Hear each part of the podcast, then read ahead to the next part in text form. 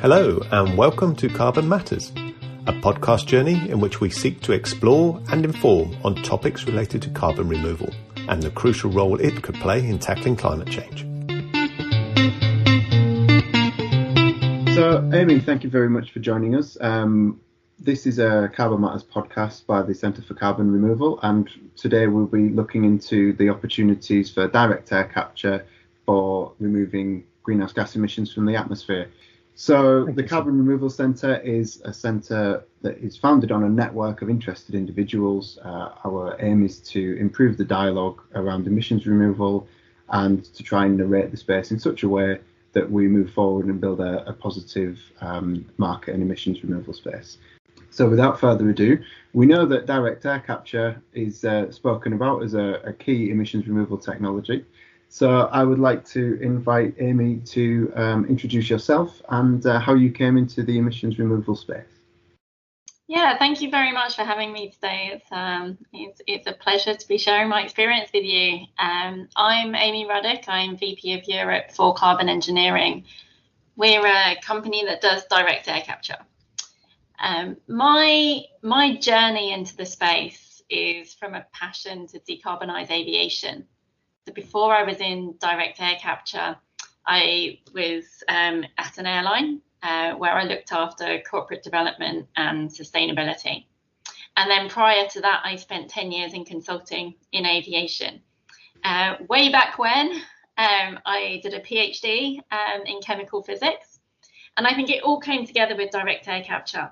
I uh, I realize that this is a difficult problem to solve. How do you uh, get to net zero uh, from aviation? I did a lot of research into the space, and for me, two important areas popped up: sustainable aviation fuels and permanent carbon removals, of which direct air capture is one. So for me, I thought this is what I want to get involved in, and luckily, direct air capture brought me to both, both the ability to do the sustainable aviation fuels and those permanent removals. Brilliant, thank you very much. So our our starter question, um, and I'm a, I'm a political economist uh, in the emissions removal space, trying to think about how best to either subsidise or regulate or develop a carbon market. Um, so as a non-specialist, would you mind explaining exactly how we strip uh, greenhouse gases out of the atmosphere with one of these amazing boxes? Yeah, I, I, think I'd start with direct air capture is one of the tools in the toolkit um, for addressing climate change. There are many that I'm sure you and your listeners have heard of, but direct air capture specifically is about taking that CO2 at the 420, um, whatever number we're going up to, parts per million, um, out of the atmosphere. We we do that by first of all deploying large fans those large fans pull in the atmospheric air and within that they're reacting with a solvent. We use potassium hydroxide. There are different methods out there used but used by different companies but we're using this commodity solvent potassium hydroxide. And then what's happening afterwards is really the kind of chemistry that you would have done at senior school. We're using that solvent as a sponge. We're soaking up the CO2, and then right at the end, we wring it out, the CO2 comes off, um, and, and we capture that carbon dioxide. And by that point, it's a concentrated stream. So we've gone from 420 parts per million. You can think about that as sort of a drop of ink in an Olympic sized swimming pool. Um, by the end, we're at 99.999% purity of CO2. And that's effectively what that process is doing. Um, when when you get to the end, you have a question about what you do with that CO2. Uh, you can either sequester it deep underground, create a negative emission, um, effectively remove um, the emissions that are put, being put into the atmosphere, or you can use it to create products. Brilliant, thank you very much. And uh, for, for listeners who didn't see the, the face of fear when you said chemistry at senior school, that's the moment that you decided I'm going to tell them it's a sponge um, which is no, it's very helpful because um, it's it's not a, it's not a vastly complicated chemical process, but it is one that requires some careful management. So I wonder if you could just focus on on the moment of um, concentrating CO2 from an atmospheric um, dilution to uh, this 99%. What, what's what's actually going on there? Yeah, we're effectively doing it in our process through a series of chemical reactions. Um, so we have this solvent, potassium hydroxide.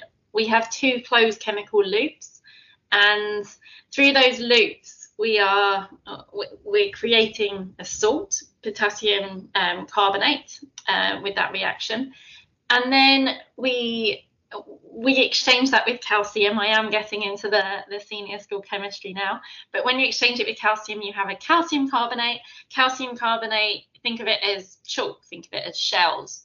That calcium carbonate, you then heat up, carbon dioxide comes off. Um, because we've got closed chemical loops, we're then using water within the system to regenerate those solvents. So by the end, you, by the end of our process, you're regenerating that potassium hydroxide um, which is ready to react with the next batch of CO2 that comes into the process. I hear closed loops and I hear regenerative. So, you know, I immediately like these. I assume that in, in a life, you know, I assume that this is not a process where um, it's vastly dependent on a large throughput of chemicals. Um, and I've done a, little bit of research to recognize that it isn't. But one of the inputs that is required is energy. And um, what I wanted you to uh, reflect on is is what what type of energy is used, what's the energy demand of direct air capture currently, how can you see it improving, yeah. that kind of thing. Yeah, so I think great research. Uh, when you looked at the regeneration, that that's true. Um, we have very little makeup because we're regenerating during the process, and actually potassium hydroxide is a commodity chemical. It's a byproduct of other industries, so it's it's readily available. Um, so you, you, point to the need for energy. Yes, direct air capture needs energy in the system. I, I think it's it's useful to refer to a study done by McKinsey. So McKinsey were working with the Coalition of Negative Emissions. The coalition is a um, is buyers and suppliers um, coming together, and they looked across technologies and they saw that the energy demand across these technologies is two to three megawatt hours per ton of CO2. I'm not sure that means a lot to most people. So I'll, I'll, I'll convert that to power. And I'll say that in the UK, the planned offshore wind capacity um, for the UK by 2050 it is around 40 gigawatts. How much direct air capture could that power? it would be about 120 megatons, so 120 million uh, million tons of CO2. Thank you. That's brilliant. And uh, that is thank you for straying somewhat into my area so I can sound knowledgeable as well. Um, one of the things that strikes me about direct air capture is because it's unlinked to other demands, uh, or at least straight away, like uh, BECCS or other technologies that are servicing the wholesale energy market, that you can do it at any time. So you can do it in the middle of the night when it's blowing a gale out in the North Sea, and you can have nice low carbon electricity to run the process. It might not be a process, for example, that you would run 7:30 in the evening on a winter's evening when um, electricity is expensive and it's also got a relatively higher carbon content. So that leads me to my next question. And if we're straying too far into the engineering, just tell me. Um, but is this a process that needs to run continuously, or can it be ramped up and down? Is it something that you switch off, switch on again? How what, how does that plant operate? Does it like it if you do that to it? Yeah, so I, I think my answer to that would be any anything is possible, right? But the economics will mm-hmm. rule. And these are large infrastructure projects, which means there is a lot of capital expenditure. Now, when you have investors putting that capex in, they're looking for a good rate of return. How do you get a good rate of return? It tends to be you maximize the usage. So, where it is theoretically possible to follow that load balancing, sometimes the the economics might not work out that way. So th- there are opportunities within our technology, within other technologies to to somewhat um, go up and down in your energy usage. And i say somewhat it depends but it depends by technology. But i but i think you need to do the full techno economics and see does that make sense? Can you still make this, this economic mm. yeah i mean from again from my research what what struck me is that um, one of the things that people talk about in terms of nuclear is it's difficult to turn up and down It, it mm-hmm. doesn't, doesn't, like doing it. Nuclear engineers would really rather you didn't. Um, but in terms of direct air capture, if the economics are what's important, often, and I don't I don't know if this is going to change, but certainly right now the cheapest electricity is the, low, the most low carbon. So it would you know it would make economic sense for any plant that could turn up, turn down uh, demand. Uh, this isn't generation, but to turn up and turn down demand. Uh, that could a be a cheaper way of running it, um, b a lower carbon way of running it, and c certainly something that would uh, contribute to the economics of the project. So uh, coming from the energy space, it, having a large load that you can switch on um, and soak up some demand in a, a long system yeah. would be something that would be very positive. And, and I don't want to get too much into the detail of different processes, but I think the the opportunity differs depending on what you're talking about the usage of the CO2. Mm-hmm. So uh, particularly where you have um, where you're creating these drop-in compatible products through taking the CO2 and converting them, there is a lot lot of opportunity, I think, in those hydrogen steps. So drop-in compatible aviation fuel could combine direct air captured CO2 with green hydrogen. Um, can we, can we, there, there's, uh, there's opportunity. You said something that I wanted to pick up later, but you've, you've brought it up now, so uh, let's go for it. So one of the one of the real challenges and terrible things about climate change is um, all of us who are kind of well into looking after the planet also like to visit different parts of it, which means flying sometimes. Um, and the promise of a, a, zero carbon aviation fuel on the carbon engineering website sort of piques my interest, but then my chemistry did get lost. So I wonder if you could just narrate for us how uh, direct air capture can produce um, low carbon aviation fuels. Yeah, so I, I, talked about our process of capturing the CO2 and the product that comes out extremely, extremely pure CO2. When you're flying in an aeroplane, the fuel that you're powering it with is, is kerosene. Um, it's effectively carbon and hydrogen. So we have the carbon from the carbon dioxide, we want the hydrogen. So green hydrogen can be produced um, through a, a process called electrolysis. Um, you use water. You have hydrogen um, molecules that emerge from that, combine them with the CO2 molecules. There are different ways you can do that. There's, there's processes we're working with called Fischer-Tropsch, called alcohol to jet. Um, but you combine them and you're you're creating a drop-in compatible kerosene. So effectively, it's the same molecule that's being used today, um, today it's being used from a fossil fuel source. Um, we're talking about creating it synthetically. Um, but that I, I, I, talked about the the different tools in the climate toolbox. If we take our CO2 and we sequester it underground and create that negative emission, um, it, it, it's that it's a negative emission. If we're creating drop-in compatible fuels, it's as close to carbon neutral as you can get it. Now you're never you're never going to achieve an exactly carbon neutral fuel. Um, to build the plants, there are embedded carbon emissions. Um, to generate electricity, again, you can get very close to zero, but you're you're building infrastructure. It's not zero. Um, but by sourcing from the air, by sourcing from that water, you, are creating near zero um, carbon intensity of fuels. Um, a closed loop again. Yeah, it's very exciting, and it's um, it's certainly something that clearly relies on the, the life cycle emissions, but the kind of the story that you can uh, tell to, to get a lot to start along that journey is, quite compelling. And I, I, wondered if you would reflect also on what that means in terms of other low carbon low carbon fuels for uh, aviation, because there is a trade off, isn't there, between um, what is classified as low carbon and is currently um, manufactured through uh, biofuels and, and what that, how that might stack up with a, a DAC to aviation fuels process. Yeah, I'd say generally, if, if you're aiming for that carbon neutrality or, or as close as possible, then you want to source your carbon from the atmosphere. How you can get it from the atmosphere, you can do direct air capture that I've talked about, or you can use biological sources. So plants absorb, you then use the plants in the process. The equally with, with, both of them, you, you can radically reduce the carbon intensity. Um, there's a question of scalability though. Um, how how much land does it take to grow those biological sources? How much water is it going to take?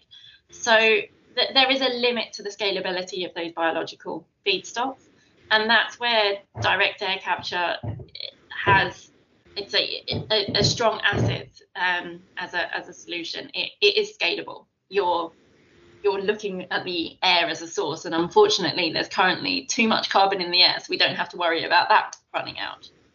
Yeah, if you get to the point where you're sucking too much carbon dioxide out of the atmosphere, mission accomplished, right? Then we've all done our jobs.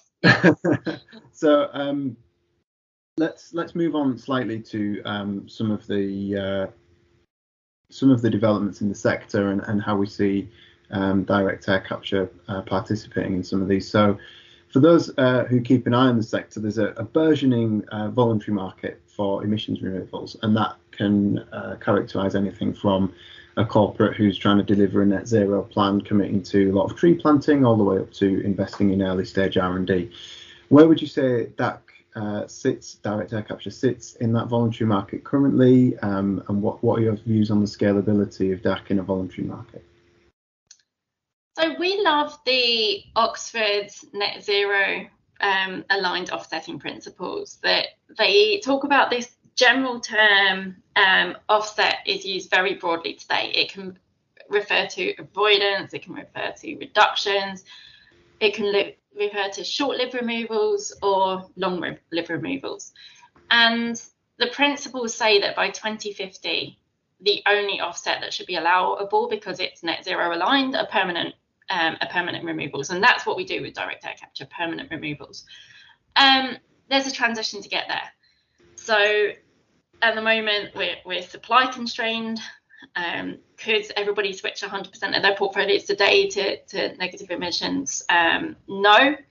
Um, so there has to be a mix to get there. So we like to think about a, a portion of, of that offset coming from permanent remo- removals today, going going to that 100%. Um, we we see the voluntary market is growing. It's great to see how many corporate commitments are coming out. We've been following them for the last decade or so, and it's fair to say the curve is quite mm-hmm. exponential. Mm-hmm. Um, also being matched by country commitments. Um, so so fantastic. Um, I think it, it's critical to realise for large scale removals that you could face a chicken and egg problem before you build these plants do direct air capture, you need to have evidence of, uh, of, of, revenue returns. How are the how are the plant developers going to make their money? And then you have corporates that want these high quality permanent removals, but how are you going to get them without the plants? So you mm-hmm. have a chicken and egg situation. So carbon engineering's been thinking about that chicken and egg situation, and we have launched a product, a, a carbon removal service, which aims to solve that, and it allows corporates to reserve their place in a queue for a plant being built in return for a small down payment that will help finance a plant. So yeah, hmm. we, we see that moving. We see that growing. Excellent. So when you um, you, have been very good so far. and I'm not speaking specifically about carbon engineering, but I'm going to invite you to do so now because it's it's this is not something that's um, you're hoping to do in the future, is it? This is something that you are screwing things together now, and you know boots are on the ground doing work. So I wondered if you could tell us a little bit about carbon engineering's journey today, what's happening in, in North America and Europe. Yeah, so we're headquartered in British Columbia, um, a place called Squamish, very beautiful in the mountains. I was there a couple of weeks ago, did some hiking. Yeah. Um, it, carbon engineering was founded in 2009 um, by David Keith. And the philosophy of the company was really, scientists tell us billions of tons of CO2 are going to have to be captured from the atmosphere. So, how do you get to billions? Well, you really want to start at millions. So, the, the question became how do you deploy million ton scale facilities for direct air capture in the 2020s? And that's really how the company grew out. Mm-hmm. So, since 2009, we've been running a pilot plant um, over in British Columbia. Um, that's now being uh, decommissioned and we're in the process of commissioning right next door an innovation centre. That innovation centre is focused on the next generation of direct air capture. So we don't stand still, we continue innovating. So an R&D centre. And then that's really what we're doing on advanced development. And then we license our technology. We realize that uh, we, as a fairly small company, cannot solve climate change alone. We're going to need to work in partnership. So our partners over in the US are 1PointFive. They mm-hmm. are a subsidiary of Oxy Low Carbon Ventures. Um, and we're working with them on deploying a megaton scale facility in the Permian Basin. Um, we're currently uh, just over now 100,000 engineering hours into that engineering design. Um, and we, are expecting construction to start uh, soon, and the the operational date of the plant is targeted for 2024. Um, similarly, over in the UK, we're licensing our technology to Storegga. Uh, we have plans in the, the northeast of Scotland to build a plant that would be 0.5 to, to 1 megaton. Um, and we're targeting 2026 operations for that. So we're currently in what we call pre-feed, which is the the first stage of detailed engineering. I think I said feed before, but I should I should qualify that that is the sort of uh, latter stage of detailed engineering um, before you start constructing a plant. Mm-hmm. Thank you very much, and thank you very much for saying Storegga before I had to try and pronounce it and guess. Um, so, just tell me a little bit about the siting of those facilities. Then you, t- said the Permian Basin and Northeast. Presumably, there's got to be there's thought behind that location process. So, can you just explain that a little bit further?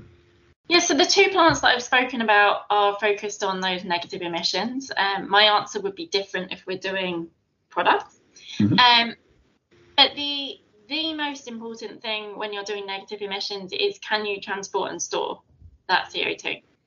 So where do you have depleted oil fields? Where do you have um, the potential we, we saline aquifers? But where where is that potential to store underground? Mm-hmm.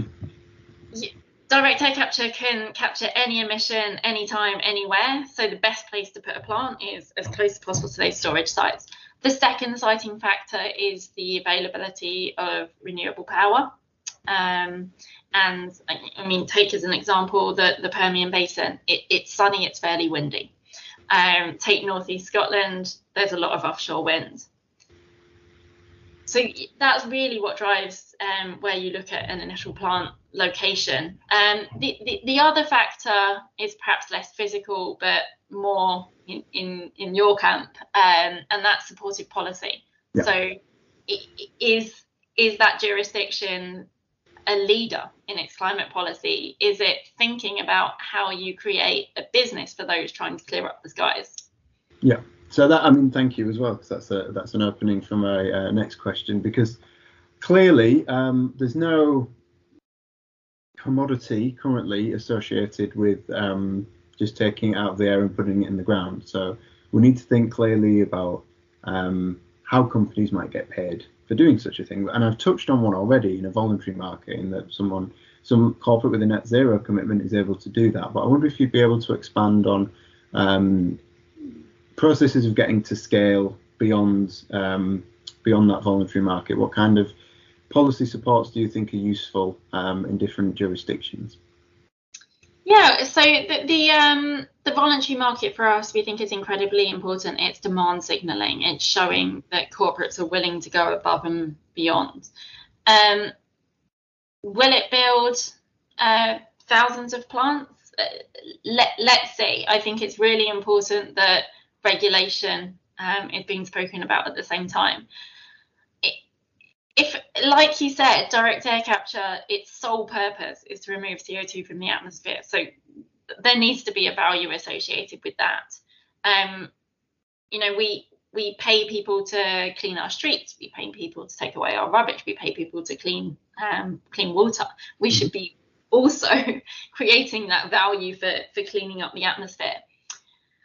Um, I'm I'm wondering how much how much detail to go into here, but I think um, I, I, I think maybe if I take the, the, the EU as an example, where we have the, the ETS, which is putting a, a price on carbon through through a cap and trade scheme, but you have that price on carbon.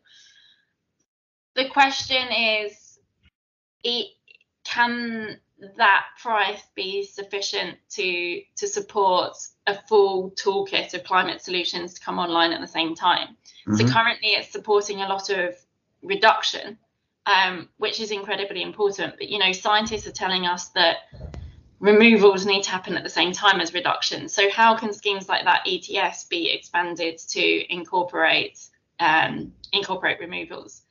Another example over in the US, um, the Californian Low Carbon Fuel Standard allows you to generate credits for doing direct air capture and, and sequestration through through that policy. What they're saying over there, the Californians, is effectively one plus minus one equals zero. So to not combust the, the carbon and create the carbon dioxide in the first place is equivalent to combusting and then permanently removing.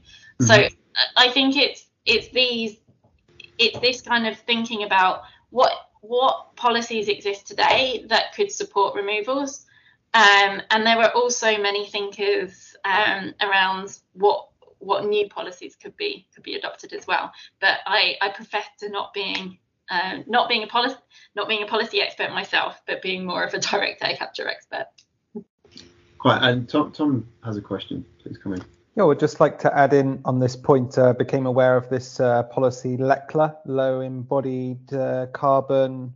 Um, I can't remember the full acronym. I'm sorry. Um, low embodied carbon concrete leadership act that came in in New York.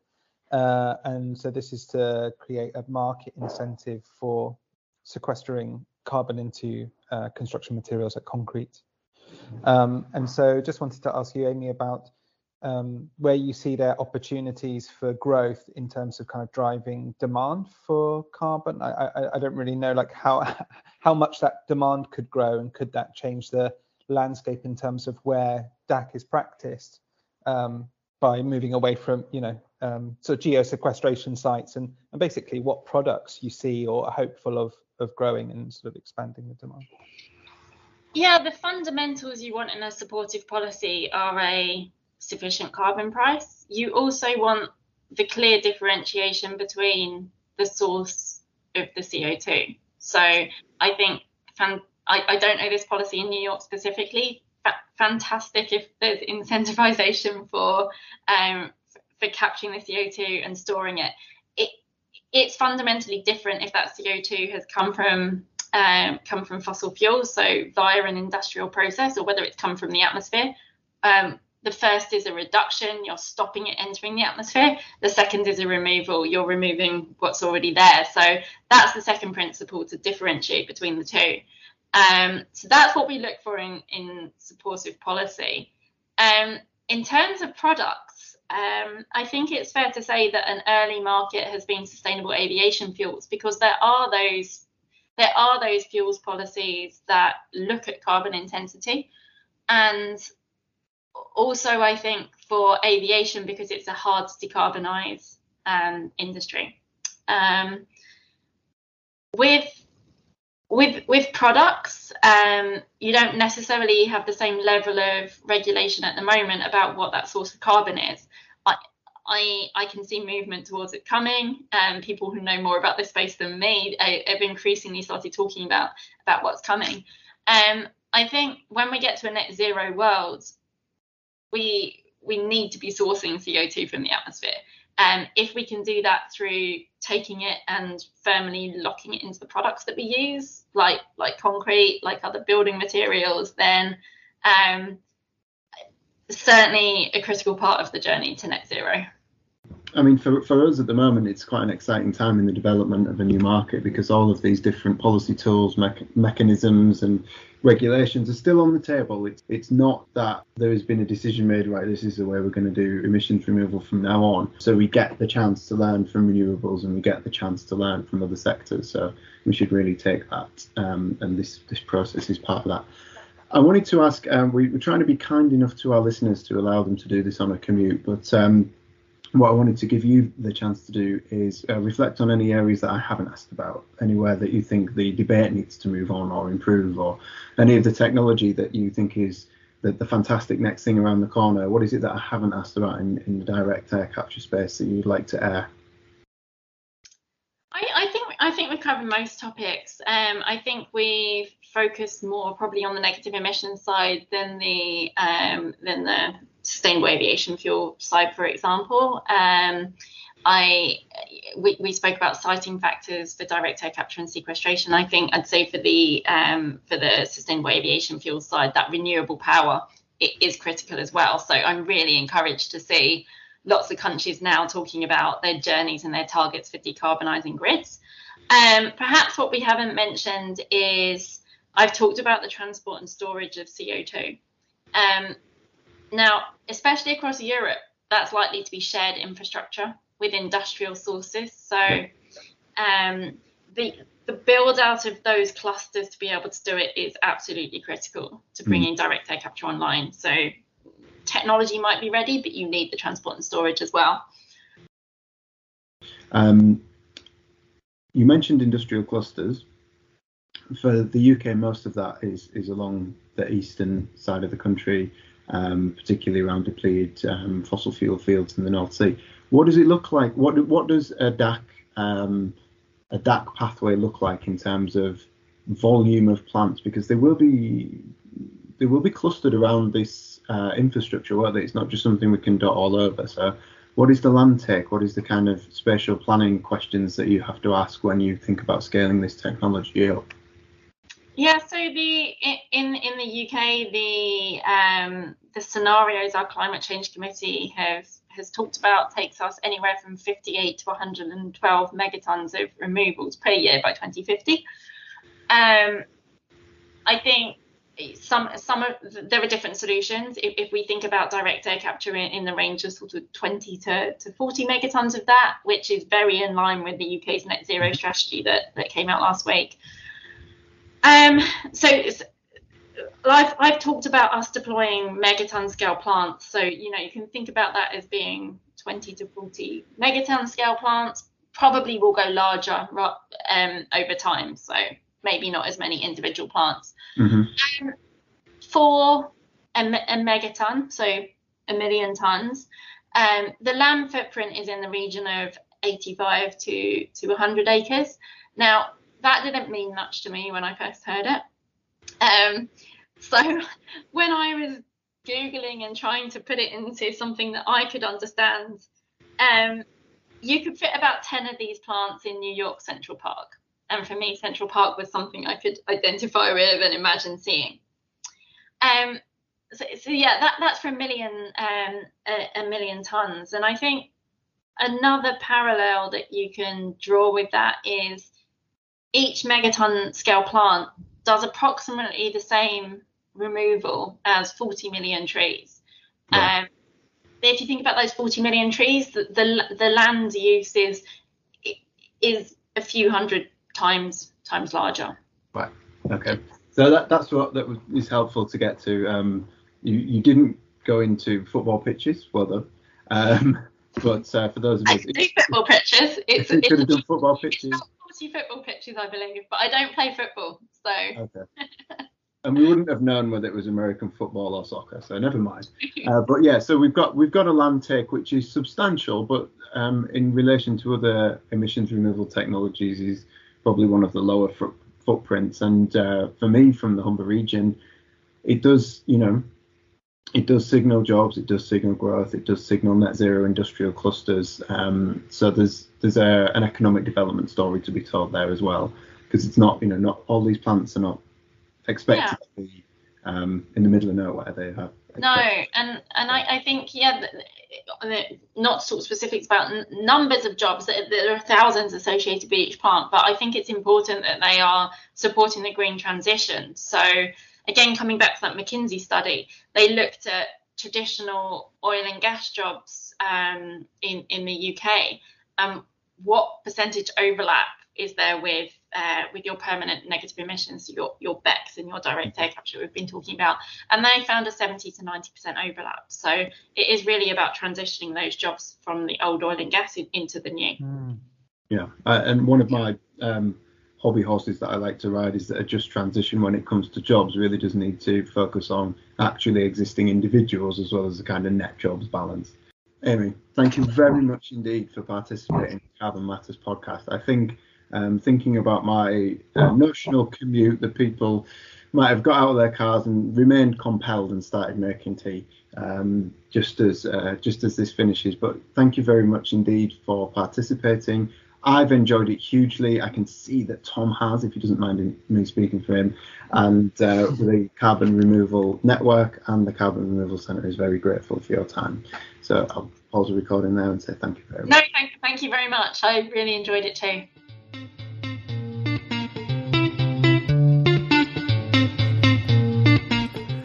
Thank you for listening. We hope you enjoyed this episode of Carbon Matters, and we look forward to bringing you more insights, discussions, and developments from the fascinating field of carbon removal.